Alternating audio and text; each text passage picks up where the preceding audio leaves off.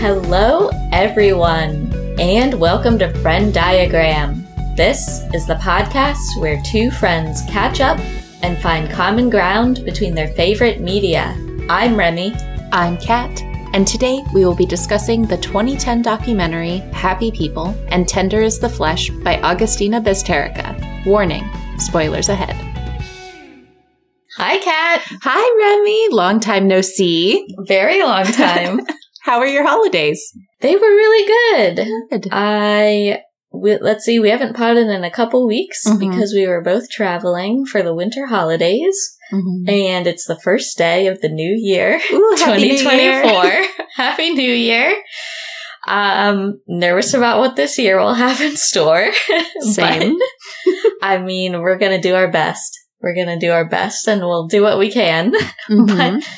I had a really nice break. I'm really sad it's coming to an end and I have to return to the working world, but it was a good break while it lasted. I had a really good time in Pennsylvania visiting my family and it was a lovely time. How was your holiday? Oh, it was good. I went home to the Chicago area and saw my mom and my aunt, and that was really nice. Um, Scott traveled back with me. We did a 20 hour train ride, which was fantastic. I loved it. I watched a lot of Fringe, which has been my like resurgent hyperfixation. And um, I started a new video game called The Cult of the Lamb, which is Oh. very cute and Oh. Stardew esque. So that was fun. And yeah, it was just nice to get to have a relaxing break with family and not really do too much. Yeah, absolutely. I got to watch so much good stuff. It was great. I had a really, I had a real dudes rock holiday viewing period Ah. and it was awesome. It was a good time. I saw Maestro and Oh. the Iron Claw. Wow. I went to the Iron Claw with my brother Corey and my sister-in-law Cassie Oh. and everyone loved it. We had a great time. There wasn't a dry eye in the house. oh, it was phenomenal. and I saw all of us strangers, wow. also dudes rocking out in a different way, but lots of dudes. Uh huh. And then today I just saw Ferrari, which is absolutely dudes rocking. it was a great time. It was I an love that. excellent, excellent time. What was your favorite of the four that you saw over the holidays? Oh, good question. Hmm. I don't know. They're all Mm. fairly equally matched in terms of very good quality and just a variety of approaches to subject matter. Mhm. I mean, interestingly, three out of those four that I listed were biopics in a way Yeah. as- obviously of Leonard Bernstein and Enzo Ferrari, but also the Von Erich family Mm-hmm. in the case of the Iron Claw. Yeah. And um man, I don't know. I don't know if I could choose. They all just had something very different to offer, but Yeah. all equally valuable. I would certainly recommend all of them. Yeah, they all sound amazing. We had talked about going to see Wonka, but didn't end up making it to the theater because we were Oh, such a good out? time. No, Yeah. we were playing board games and we decided that we were having such a great time with that that we decided not Oh, to good. go. Yeah.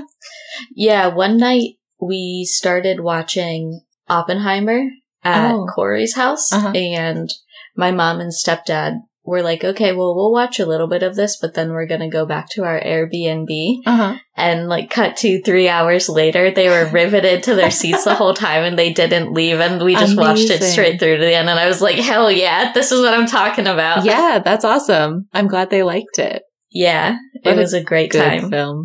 amazing. So many good films this break. And I watched, I just watched a documentary on the fly when Mhm. I had some downtime and it ended up being one of my favorite things that I've seen this year. Wow. And it's what I'm talking about today. It's Happy People, A Year in the Taiga from 2010. And it's just more dudes rocking out, man. It rocks. this is a documentary directed by Dmitry Vasyukov and your guy and mine, Werner Herzog. Oh, very yeah. nice. From what I understand, I believe this is a larger project by Vasyukov that Herzog kind of cut down to a documentary sized piece. Mhm. And so I'm talking about like the under two hour version that's Mhm. available right now on Amazon Prime. And I watched this at Corey's house. I watched it alone. I don't remember why I was alone, but I was like, I'm gonna fire up something on this TV. And I saw this come across and I saw it was from Werner and I was like, this looks like my shit. And I turned it on and immediately I was like, this is indeed my shit. this is so good. It's incredible. It is a documentary that follows a year in the life of fur trappers living and working in a remote region of Siberia, uh, a region along the Yenisei River. And it follows a small group of people. It's just like a couple of subjects, but you are, you begin viewing their lives in the spring and follow them into the thaw of summer and then into the autumn and then into the winter. Mhm. And you view how everything they're doing in every season revolves around their trade and preparing for trapping season. And you basically watch them apply their trade with methods that were passed down for centuries Mm. in some of the harshest conditions on earth. Obviously, it's in Siberia, which is in very intense. Mhm. And the work is nearly constant and often very dangerous, obviously, but also very highly skilled. And despite the brutal nature of their lifestyle, the men that you're seeing in this documentary seem extremely happy. Hence the name Happy People. Mhm. And I think it was an incredible watch, not just because it was like a pitch straight down the middle of my interests, which is watching people apply a trade outdoors and commune with nature, Uh-huh. but it was just absolutely restorative and refreshing watching these people that clearly feel like they have a purpose and freedom and satisfaction and are happy with like the skills that they have and they love applying their trade and the respect that they have for their own livelihoods and the people in their community and the respect for nature and the tools and animals around them Mhm. was profound and extremely satisfying to see. Mhm. So it was not just fascinating watching these people do their work and show what their lives are like and show how they approach their livelihoods and problem solving and all of the work that goes in to their entire being, but it was also p- very peaceful watching people just really live and thrive in their element, even when those conditions are extremely formidable. Mhm. And so some of the activities that you get to view during the documentary in this like very soothing atmosphere where you're, the subjects are explaining their approach to things and explaining their philosophies in some of all these like varied skills. You get to see them making and setting traps. Uh, they are fur trappers primarily of sable, which I don't think we have around here, but they look like kind of,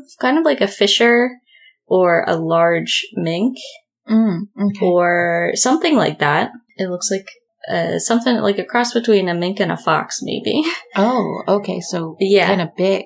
Big, like with a long, weaselly body. Oh, that sounds cute. I Yeah. love that. yeah. So they show you how to like make these traps and how they operate, and they're really interesting. Mhm. They're carved out of trees and have they've been making them that way for uh, hundreds of years, and they're fascinating. You watch them fishing for massive pike in the river, the biggest pike you've ever seen. Uh-huh. And this one man has this absolutely phenomenal approach where he'll hook a pike and yank it out of the river and then shoot it in the head with a rifle. and it's so intensely good. It's incredible. Wow. Um, but they collect all these huge pike and just freeze them outside for food for themselves and their dogs in the winter. Mhm. And man, I, I, it makes me so sad to know that this is only possible in these more untouched parts of the world. And it makes me so curious as to what, how the natural world used to operate when Mm. there was less human interference. That was like the one, one of the like small bummers about the documentary was seeing the interference of the, of modern humans and how that is degrading uh, the native peoples of the region and their ability to their ability to pass down the knowledge from their people to newer generations. Mhm. So that was certainly acknowledged, but wasn't the exact focal point of the documentary. But you did get to see people doing other types of passed down craftsmanship, like crafting skis is extremely essential to the subjects of the documentary because it is absolutely necessary and essential to getting around in the snow is to have a very good quality pair of skis and you make them yourself and you have to pick the right type of wood from the right type of tree with the right type of grain. Otherwise, it's not going to work and you're to probably die. So making the right skis is very important. And you watch them chop wood and repair their shelters and make bug repellent and make dugout canoes and train their dogs. Their hunting dogs are essential to this entire operation. And so they tell you about like breeding and choosing and training dogs and navigating rivers. Just all types of stuff that I'm very interested in watching for many hours. and so overall, it was a very deeply satisfying and aspirational experience mm-hmm. because, like I said, it's just absolutely pitched straight at me in terms of my interests. And it is also just expertly narrated by Werner Herzog. So you get to hear the subjects speaking, but over a lot of it, Werner's explaining to you kind of the overarching structure of what's going on and some of the traditions that are being employed in various seasons. Mhm. But I could listen to him narrate anything all day long. um, but basically, I mean, on top of all that, I just found it profoundly satisfying taking in and absorbing the quiet displays of respect for nature Mhm. and the relationship that the hunters had with their surroundings and their environment and their tools. Like they, this one man talked for an extended period about how important it is to have a good hatchet and how profound that shape is in almost everything that you do. Like all of these hand tools were so important. Their dogs were so important to them. And the code of their fellow trappers was very important to them. So the respect for these ways of life was steeped into every corner of this documentary, which I deeply enjoyed. And that went like hand in hand with a deep respect for self-reliance, which I find very satisfying to watch and also very aspirational because you know I would love to be out there doing all of these things if I had those skills. Mhm. So I just, I love the displays of self-reliance and craftsmanship while still acknowledging how modern forces are infringing on this way of life and like the pool of people that are able to do this is shrinking Mhm. and a, lot of native peoples in the region are being forced out or kind of whittled down just by forces from the outside world. And we're losing a lot of traditional knowledge because of that. And so I'm really glad this documentary exists so that I can see like these very satisfying processes in their natural setting, but also just to see an example of people operating in their element and the profound happiness that stems from that. Mm. So I think it is somehow the perfect movie to watch this time of year and just think about what it means to be satisfied as a human when you're not like these dudes are not looking at a computer ever. like Mhm. they're not sitting at a desk. They're not worrying about anything aside from like firewood and food and their dog. And they're so happy. And I just wish we could get like a little bit closer to returning to that way of life. so yeah, this was a profoundly great documentary for me and my tastes, and I highly recommend it. It's an incredible watch.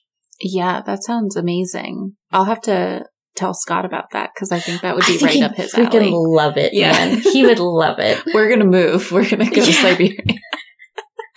um, yeah, that sounds really fascinating and so good. just so outside of the norm of what you typically see in the modern world. hmm Yeah, fascinating. Yeah, if you're into any of those subjects, check it out, man. It's so good. It's a it's a breeze to watch too. Yeah. because it's, just all the type of stuff where as soon as I see it, I am locked in, and I Mhm. want to know everything this guy has to say about um moose or snow or dogs. And man, I was watching it right before this, and I immediately got locked in. I was like, I gotta see this. I gotta see them navigate this river again. Mhm. I got to see these puppies like being introduced to the canoes, and it's just Oh. it's so good. They sounds so tell you like, yeah, this they have all of the people in this documentary have such good knowledge to pass down. Mhm. Like this one guy talks about the critical period for shaping a good hunting dog Ooh. and keeping that drive to hunt alive and how you can't keep them in indoors for the first six months because Mm. that drive will go away and that critical period is lost. And so he tells you all about how to how to raise a good hunting dog from the start and then regales you with tales of valor from his most courageous hunting dogs and it's it's so Oh. powerful. it's great. I love that. Yeah, there's an event where the dogs. Well, he tells you a tale of the dogs um, encountering a bear and Oh my god. the fallout from that, and it is just riveting. Wow. Yeah, Man, I would not do well if I encountered a bear. I would not like that. I mean, who would? Impossible. Mm-mm. Wow. Yeah, that sounds fascinating. Mm-hmm. You said that was on Amazon Prime? Yep, it's on Amazon Very Prime right now. Please check it out. It is so cool. Yeah. Wow. Well, I think we're going to have tons of overlap. I Um, hope so. I'm already, I've already got a pretty decent list. Um, awesome.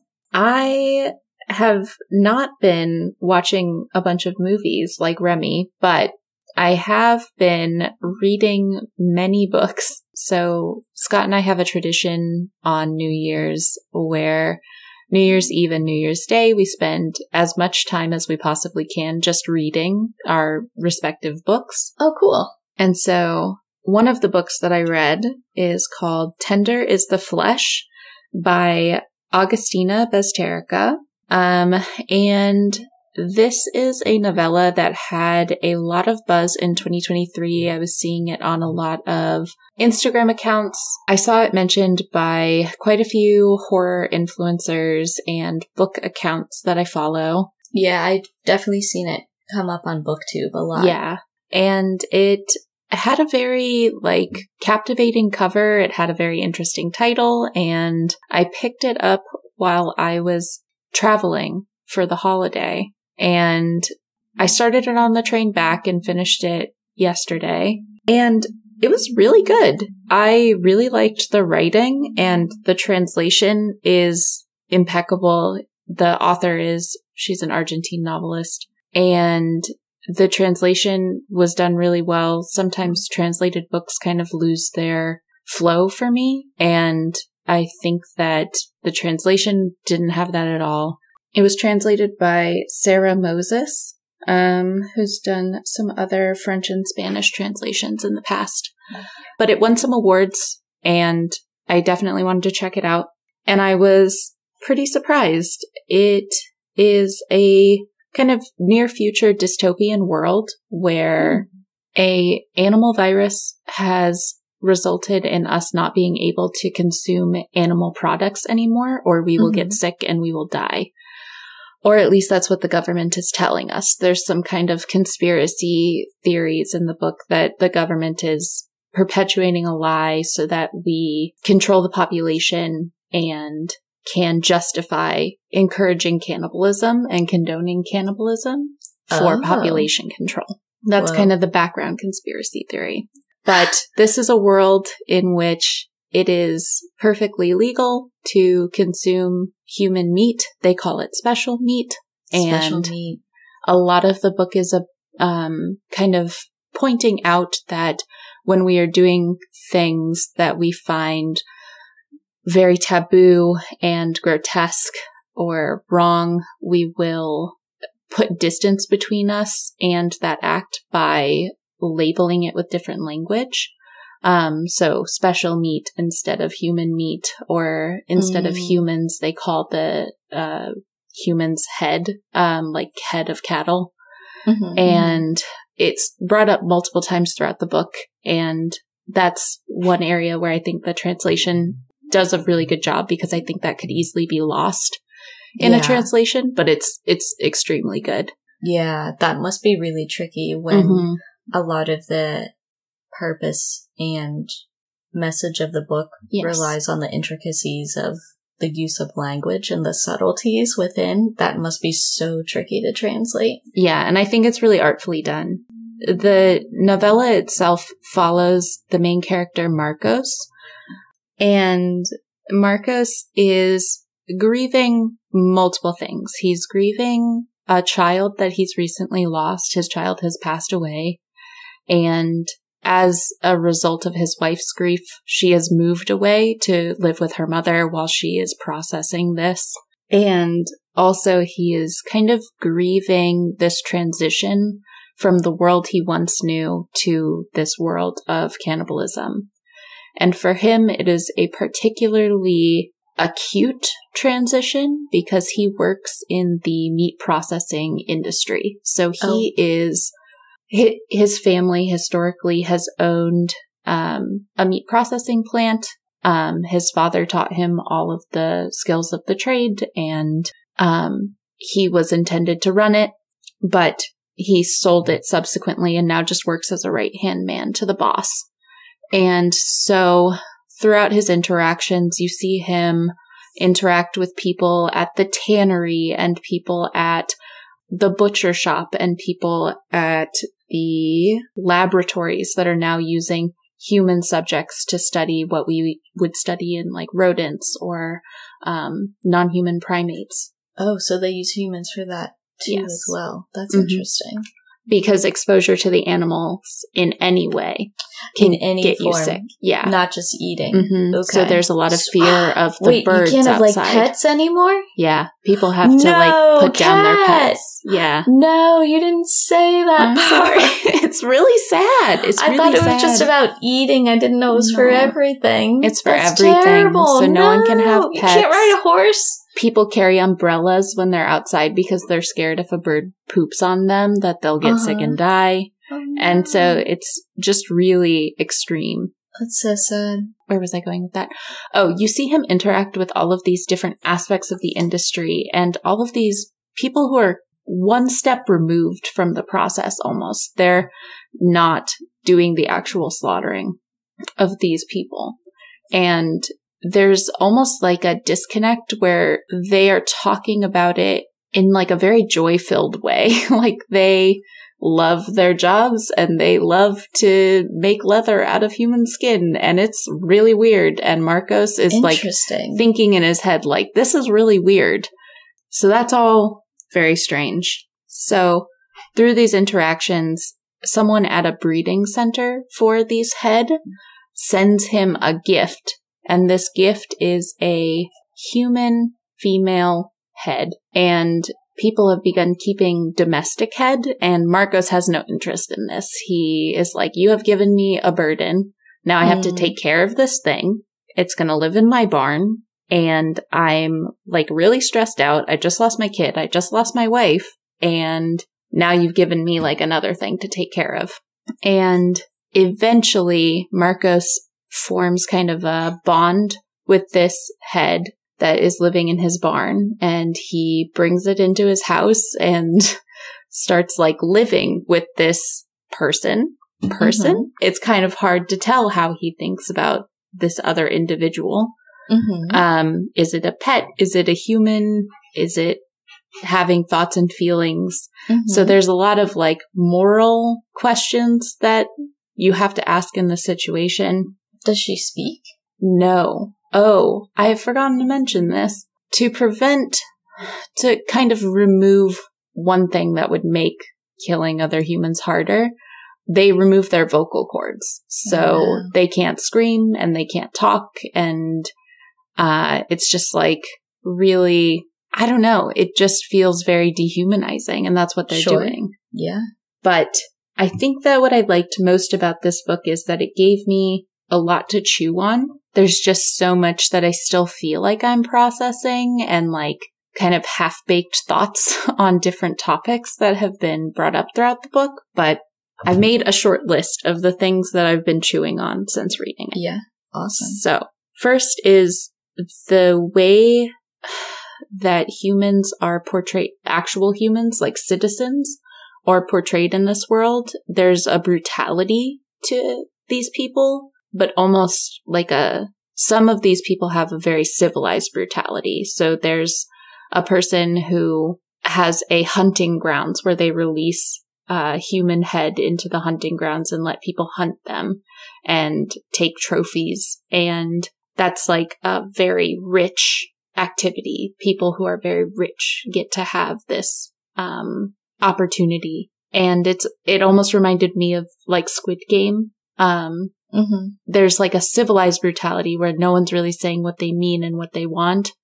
But then there are people like, they call them scavengers in the books, where these are like the bottom of the barrel people that are still civilians and they're not being raised as head, but they are like getting the bottom of the barrel. They are killing people in the streets. If you're not home by curfew, then you have a chance of being killed and eaten. Mm-hmm in the street. They rob hearses and eat dead bodies that are being transported from nursing homes. Mm-hmm. Um, and it's just like a very brutal world that's being depicted. There's, it kind of almost reminds me of like a caste system, the way that you're splitting humans into people that can afford the meat products that are being sold to them people who are the scavengers and then people who are being raised as head. And how is that decided and who initiated this process and what did that look like? Mm-hmm. there's marcos the main character and his just total detachment from everything. Like he feels no passion really about any of what's going on. It's just his daily life and he just feels very detached from it and it's almost a survival mechanism. But then he has certain moments of tenderness and quietness where he's contemplating the way things used to be. And then he also has these moments of brutality, just like everyone else in this world. And mm-hmm. I think it's a really interesting character to focus on because he sees the world for what it is, but he also is complacent with the world the way it is. And then there's an overarching theme of like government control and government distrust and the need to think for yourself and make your own decisions on things as opposed to listening to everything you are told and not making your own decisions. Yeah. And then there's definitely something to be said about just the meat industry in general and the way that we're removed from where we are getting our meat and the way that that is being processed and the ethics of that. But I still haven't chewed enough on that idea yet. But mm-hmm. yeah, I mean, it's just a really complex book for only being like 211 pages or something. Mm-hmm. There's a lot contained within it. But I tried to sum it up into just a couple of sentences. And I wrote, I suppose this novella is a lens into the worst of humankind and the effects of losing respect for human life. How even good and normal people can do horrible things as a result. But yeah, weird book, lots to think about. Definitely worth the read. It was an enjoyable read. It went really quickly. The quality of the writing is very high caliber. I think it totally deserves all the buzz it's getting. Yeah, that sounds really interesting. I'm curious how near the new near future is. Um, and I'm also curious, does it ever explain? You don't have to answer if it's like spoiler-ish. Okay. But does it ever explain why society went in a cannibalism direction Hmm. in contrast to something like a plant-based direction Yeah. or insect-based direction? Yeah. Like It does touch on that that. seem that doesn't seem like the first choice. Well, so it, it does touch on that, and it's very close to the beginning, so I don't think it's Okay. spoiling anything. So they like know that's like an obvious question you would have. Yeah. Is like, what the? How And did we get to this as the accepted structure of the world? yeah, so that's why there's that conspiracy theory going around that it is to control the population because it seems like obviously you would switch to a plant or insect based diet, but then scientists come out and say that, oh no, you can't get all the essential nutrients from a plant based diet. You can't receive this any other way than eating meat. Too bad we don't have another source of meat. Hmm. Wink, wink. And then it just seems like the government has a stranglehold on what the scientists are willing to say and willing to endorse throughout the book. Um, Mhm. It's brought up multiple times where they're talking about eating human brains and how scientists used to say that you couldn't do it, but now they say that it's fine, it's great, it's a delicacy. Mhm. It's just very, very odd. Um, but yes, I think that it is acknowledged. The fact that it doesn't really make sense to switch to cannibalism is acknowledged in the government conspiracy angle. that's interesting. Yeah. Yeah, I think there's certainly overlap here. Yeah. Should we get into it? Yeah, let's get into it. All right. You go first. Okay, our FrennDiagram. What do these two things have in common? One thing that they certainly seem to have in common is an inherited knowledge of a trade Mhm. involving the processing of animals. So, in Happy People, A Year in the Taiga, we see the implementation of inherited trapping and hunting and fishing knowledge throughout the course of the entire film. Mhm. And it seems like in the case of Marcos in Tender is the Flesh, he has a lot of inherited knowledge about animal processing. Yeah. And I would say that it, it even goes a, a step further than that in that we see every aspect of the process in the book. I mean, I guess we don't see it, but we are led through the facility. We understand that the head are led into special boxes and they're hit over the head with a club. And if that goes wrong, then X, Y, and Z can happen. And Interesting. then they're like, it gets gross, but A it, club? like, goes what the through- hell are people doing? well, yeah, I don't know. I guess that's how it So works. interesting.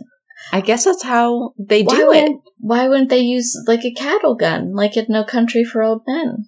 But they do talk about using a cattle gun, but they say that it's actually better to use the club and it, there's like less chance of messing it up if you use a club instead of the cattle gun. I don't know. I don't know. I don't know how it all works, but I trust, I trust it. But yeah, they just like whack people over the head with clubs and then, uh, process the rest of the meat. And it's really weird Weird. it felt very like not in terms of content but in terms of like the contemplative nature of the book it felt very similar to a brave new world in the way that it read because i think of that book being kind of quiet it's hard to describe a book as quiet but there's a lot of like internal thinking going on in your main characters Mm-hmm. and this actually leads me into one of the other overlaps that I had is that it seems like there's these quiet moments in Tender is the Flesh, but also Happy People, where there is just a lot of kind of observation and thinking going on in Marcos Marcos's head, but that makes all of the conversations that he's having with people very like single sided, where he's just like letting people give him information and he's observing and being very quiet. And he has a lot of moments where he goes out to old places that are no longer inhabited, like an old zoo, uh-huh. and just like sit with his thoughts because that's the only place where he's not surrounded by this world. And so I think that there's like quiet and contemplative moments in both of these pieces of media. Yeah, I think that's definitely an overlap. It sounds like they both contain depictions of people that love doing their skilled jobs, but within a larger world that has an inherent brutality. Mm-hmm. So in happy people, the inherent brutality is just the harsh conditions. Mm-hmm. And you're watching people that love executing the trades and crafts that they've learned, but like have to execute to survive. Yeah. And in Tender is the Flesh, it sounds like, I, I mean, I'm, I can't explain it without having read it myself, but you definitely said people have a strange love and devotion to their slaughter related jobs in yeah. this world that is definitely a different version of brutal. Mm-hmm. Yeah, for sure. Um, you also mentioned the concept of self reliance being at the forefront of happy people. And I would also say that that goes hand in hand with the idea that in this world, in Tenders the Flesh, it's really important to think for yourself and decide how much you're going to let the government narrative drive your decision making. Mm-hmm. That stood out to me. Yeah, and I think I had something similar where mm-hmm. it's a suspicion of large scale bureaucracy and mm-hmm. government systems. There's a really interesting part in Happy People where the a politician comes to visit the region by boat and everyone is completely like disengaged and distrustful of any mm. representation of bureaucracy or government because mm-hmm. it's a seems extremely distant from the lives that they're living and b is just always met with suspicion and like politicians are someone to be uh to not trust because they're just there to acquire your land or acquire your votes so that they can do something harmful to the environment. And there's definitely an undercurrent of distrust in, in happy people as well. Yeah. I think that's all I had. I had one more, which is that the two pieces do this thing in very different ways, but I think they both expose the distance from modern people and the modern mm-hmm. meat industry. So obviously, in Tender is the Flesh, that distance is made apparent by substituting the subject of that industry. Yeah. From animals to humans. But in Happy People, that distance is made apparent by showing people that exist outside of it and don't rely on anything that is industrially processed or yeah. produced and they're they are the means of production themselves mm-hmm. and have no distance and how different that looks from going to the supermarket or going to the pharmacy. And I think these two pieces of media show that contrast in different ways, but it's very apparent in both nonetheless. Yeah, I totally agree with that. Mm-hmm. Yeah, very interesting pairing. Fascinating overlaps.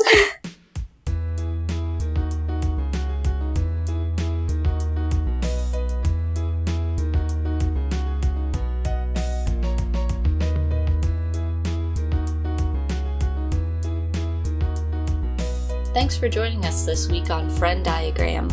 Thank you to Tyler Seek for the creation of our intro and outro music. Did you take any of our recommendations? Have any thoughts on the show?